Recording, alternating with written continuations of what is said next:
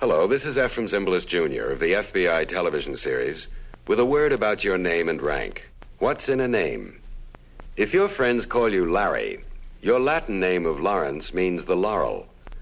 As the winners in ancient Greek games were crowned with laurel wreaths, it became the symbol of victory. As a petty officer, your rank originally involved the responsibility of instructing the crew in small arms and acting as ship's policeman. What's in a name? Plenty. Next, the golden days of radio.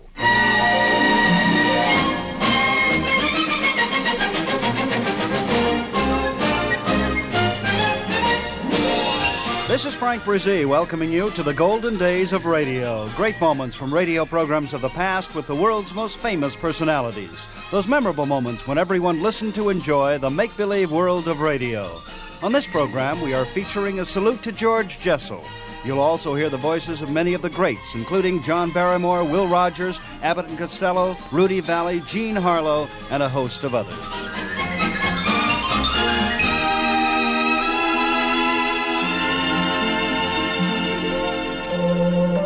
A true soldier in grease paint is George Jessel. He's entertained servicemen everywhere in the world for the last 50 years. And wherever he goes, he always salutes our great country with songs like these George M. Cohan tunes. I'm a Yankee Doodle dandy, Yankee Doodle or die. I'm a real live nephew of my Uncle Sam, born on the 4th of July. And I've got a Yankee Doodle sweetheart, and she's my Yankee Doodle joy. Yankee Doodle went to London just to ride the pony, and I am that Yankee Doodle boy. Over there,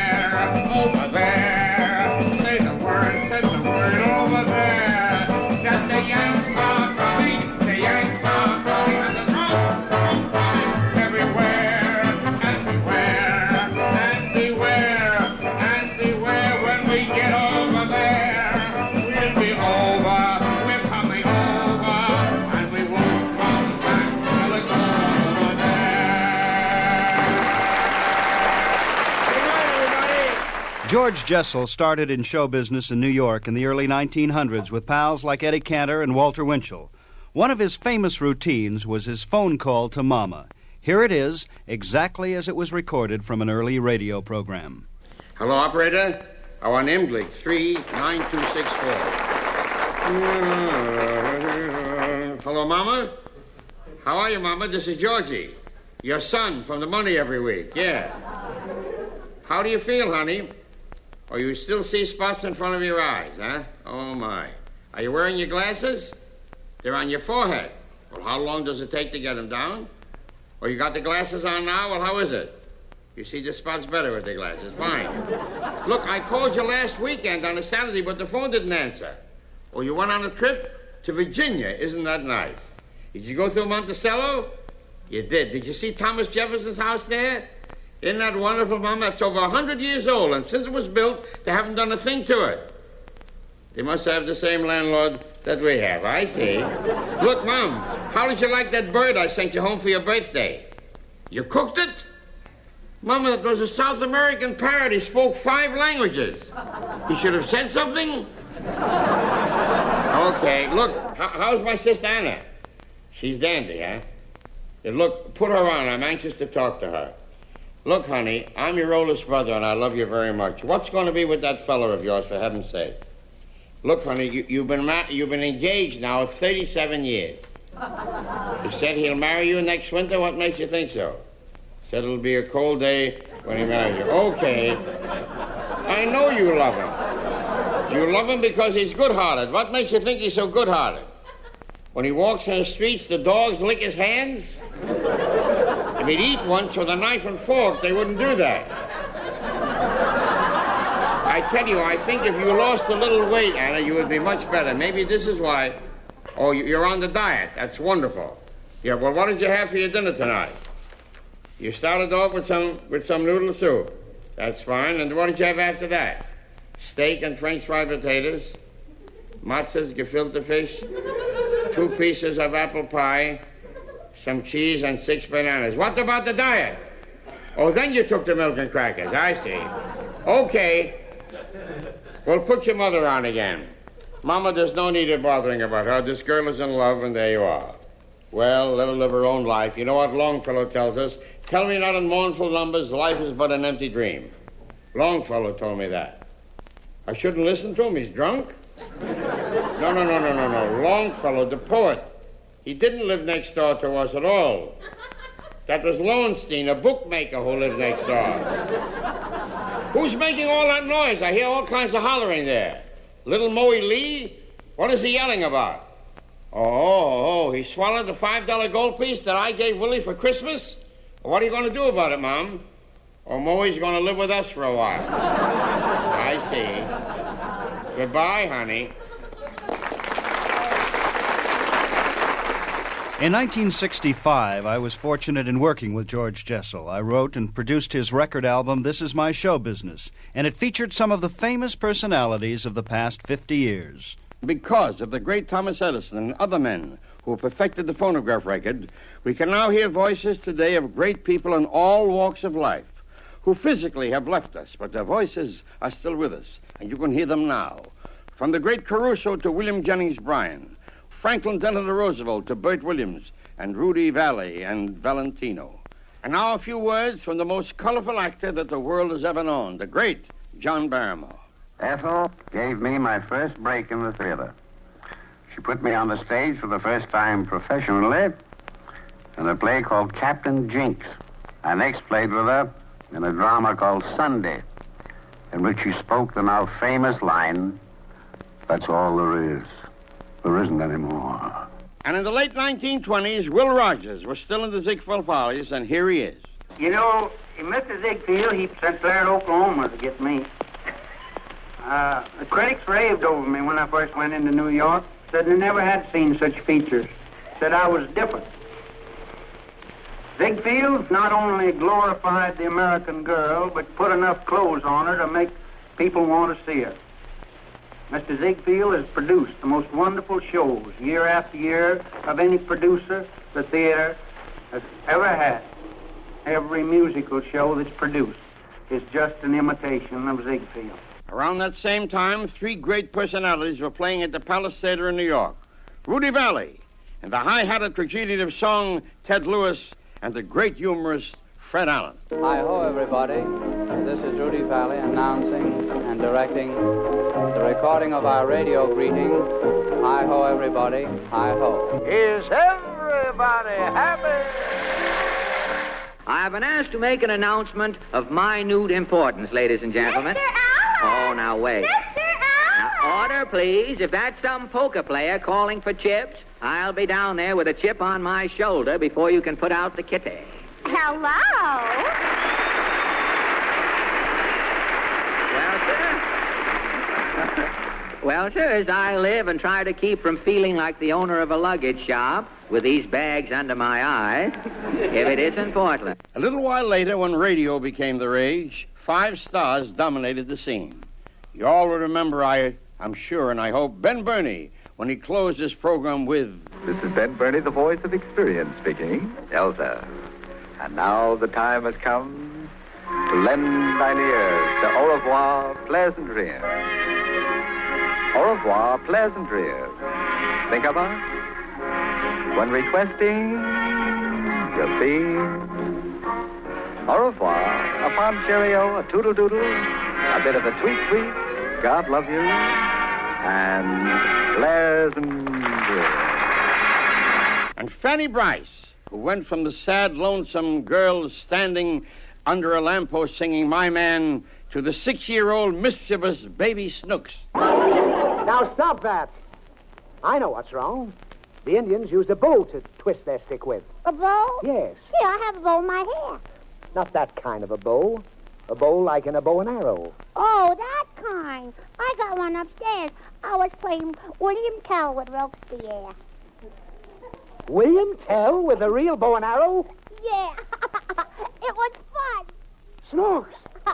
Did you shoot an apple off your little brother's head? No, Daddy. I couldn't find an apple. Oh, thank heaven for that.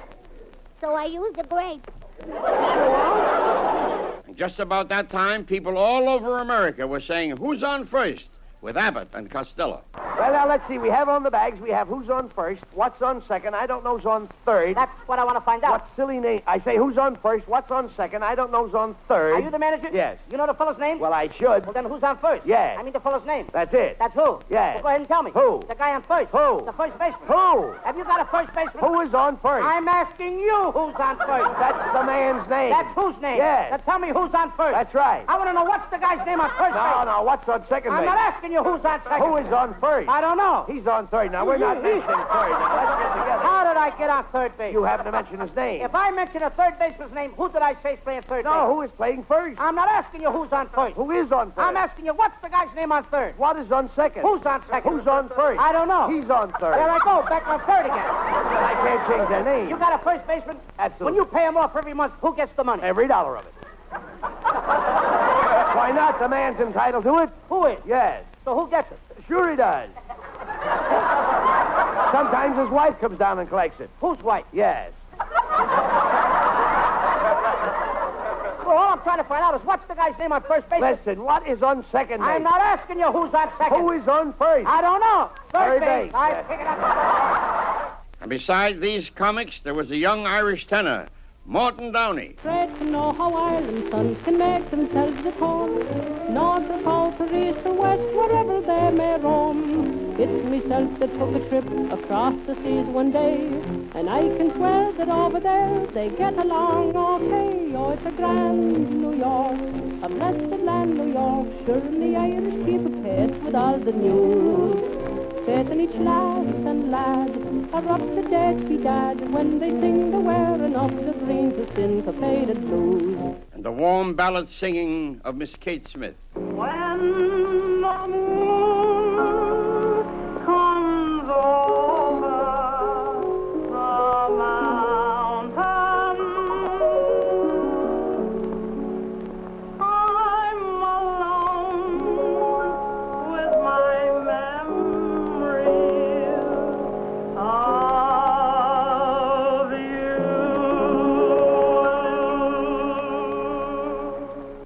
was a tall, dark, and handsome singing piano player who was putting on the Ritz. Yes, Harry Richman. Have you seen the well-to-do up on Lenox Avenue on that famous thoroughfare with their noses in the air? High hats and collared collars, white spats and fifteen dollars, spending every dime for a wonderful time. If you're blue and you don't know where to go to, why don't you go where Harlem sits, putting on the Ritz? And I remember one night Harry telling me he'd fallen in love with a girl he'd met in his Richman club the night before. She was the blonde bombshell that they were all talking about, and they still are talking about today, Jean Harlow. And here she is, thanking Howard Hughes for giving her her first opportunity to appear on the screen. I would like to use this occasion to publicly thank Mr. Hughes for the opportunity he gave me.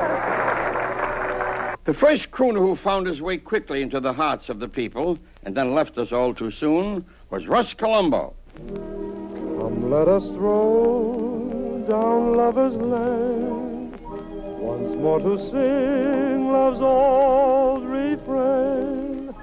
Soon we must say, Auf Wiedersehen, Auf Wiedersehen, my dear. Here in your arms I can't remain, so let me kiss you once again. Soon we must say, Auf Wiedersehen, Auf Wiedersehen, my dear. One of the most original comedians who ever lived was W.C. Fields. I remember him when he first said, Hello, my little chickadee, to a beautiful chorus girl in the Broadway musical play Poppy. I happened to stumble across a case of bourbon and went right on stumbling for several days thereafter.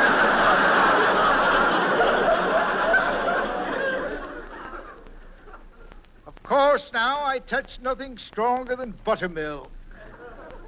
90 proof buttermilk. I look on my days of revelry with scorn and reproachment. and shudder.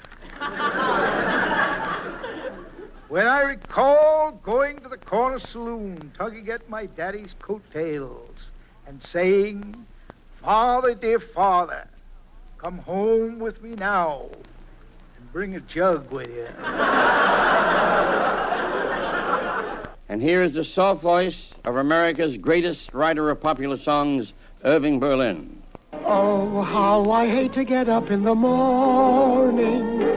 Oh, how I'd love to remain in bed. For the hardest blow of all is to hear the bugler call. You gotta get up, you gotta get up, you gotta get up this morning. Someday I'm going to murder the bugler. Someday they're going to find him dead. I'll amputate his reveille and step upon it heavily and spend the rest of my life in bed. And now, the greatest all around talent that the show business has ever known, George M. Cohan, rendering his famous curtain speech. I don't know who I am, and if I knew, I'd be the most miserable man on earth. But my greatest happiness lies in the fact that I occupy a unique position. For I have never been cast for a part in this great world drama life. I am a lonely, single-handed spectator. I'm sitting back, looking on and laughing. I'm laughing at the monkey shines of the great all-star company of millions and millions of men and women who are unknowingly playing the piece for me. I am the audience. And if I may say so, I'm a highly intellectual audience. For in all the changing scenes of this ever-beginning, never-ending, plotless plot, I recognize the spiritual hand of a great director, a master dramatist, who has so skillfully staged this tightly woven, disconnected spectacle of tragic nonsense. And so I am amused, and I laugh, and I applaud. And if I'm any critic, this is a very good play. Spiritually, I really think that my father thanks you, my mother thanks you, my sister thanks you. And as for myself, that goes without saying. And now the voices of four great Americans. Three of them became the greats of our nation. The other tried very hard a couple of times, but didn't make it. Some people say he talked too much, and that's why he lost. But the crime in life is to lose.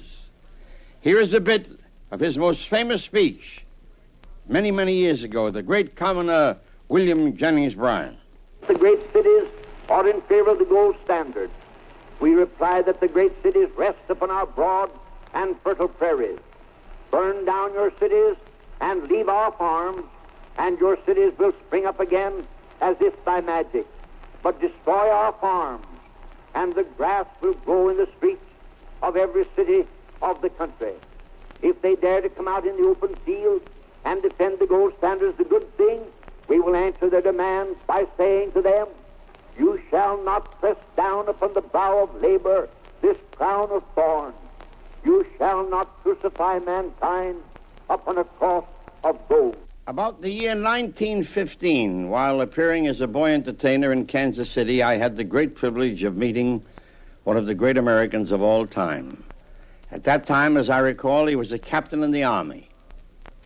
And later on, he became one of the great, great presidents of our country, Harry S. Truman. I had my sandwich and glass of buttermilk and went to bed at 6.30. And along about 12 o'clock, I happened to wake up for some mm-hmm. reason, and the radio was turned on, and Mr. Kaltenborn was saying, while the president is a million votes ahead in the popular vote, we have yet to get...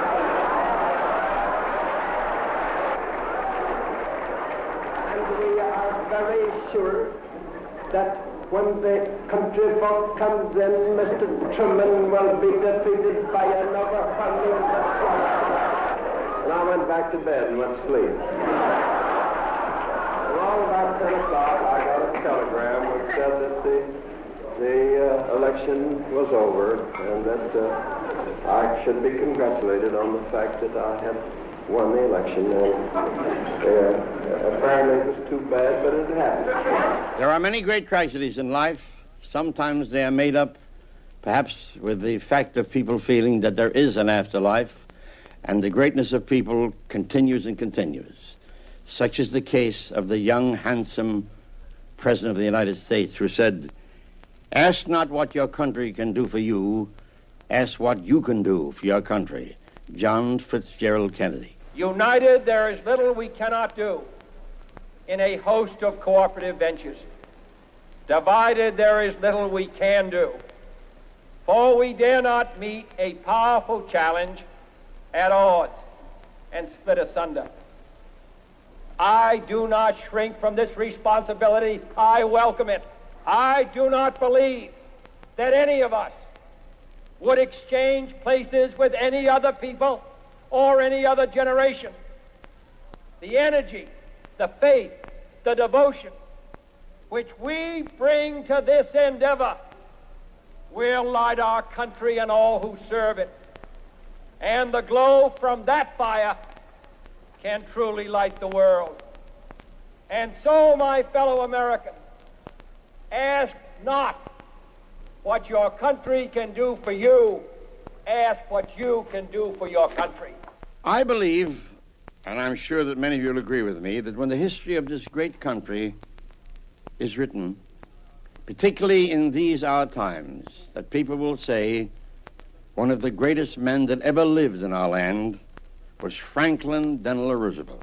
May you, by your deeds, show the world that we of the United States are one people, of one mind, one spirit, one clear resolution, walking before God in the light of the living.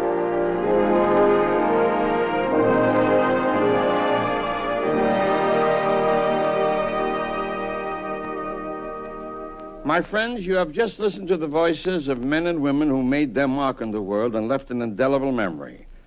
I don't think they'll ever be forgotten. This is Georgie Jessel in the cool of the evening, wishing you a very warm good night.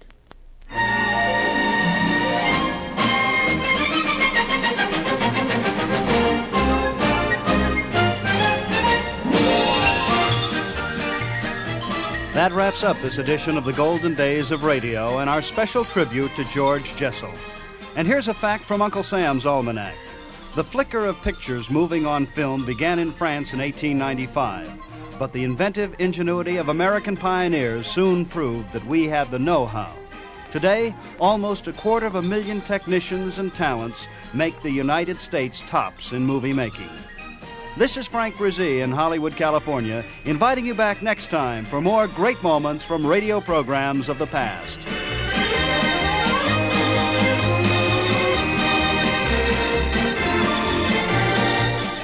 This is the United States Armed Forces Radio Service.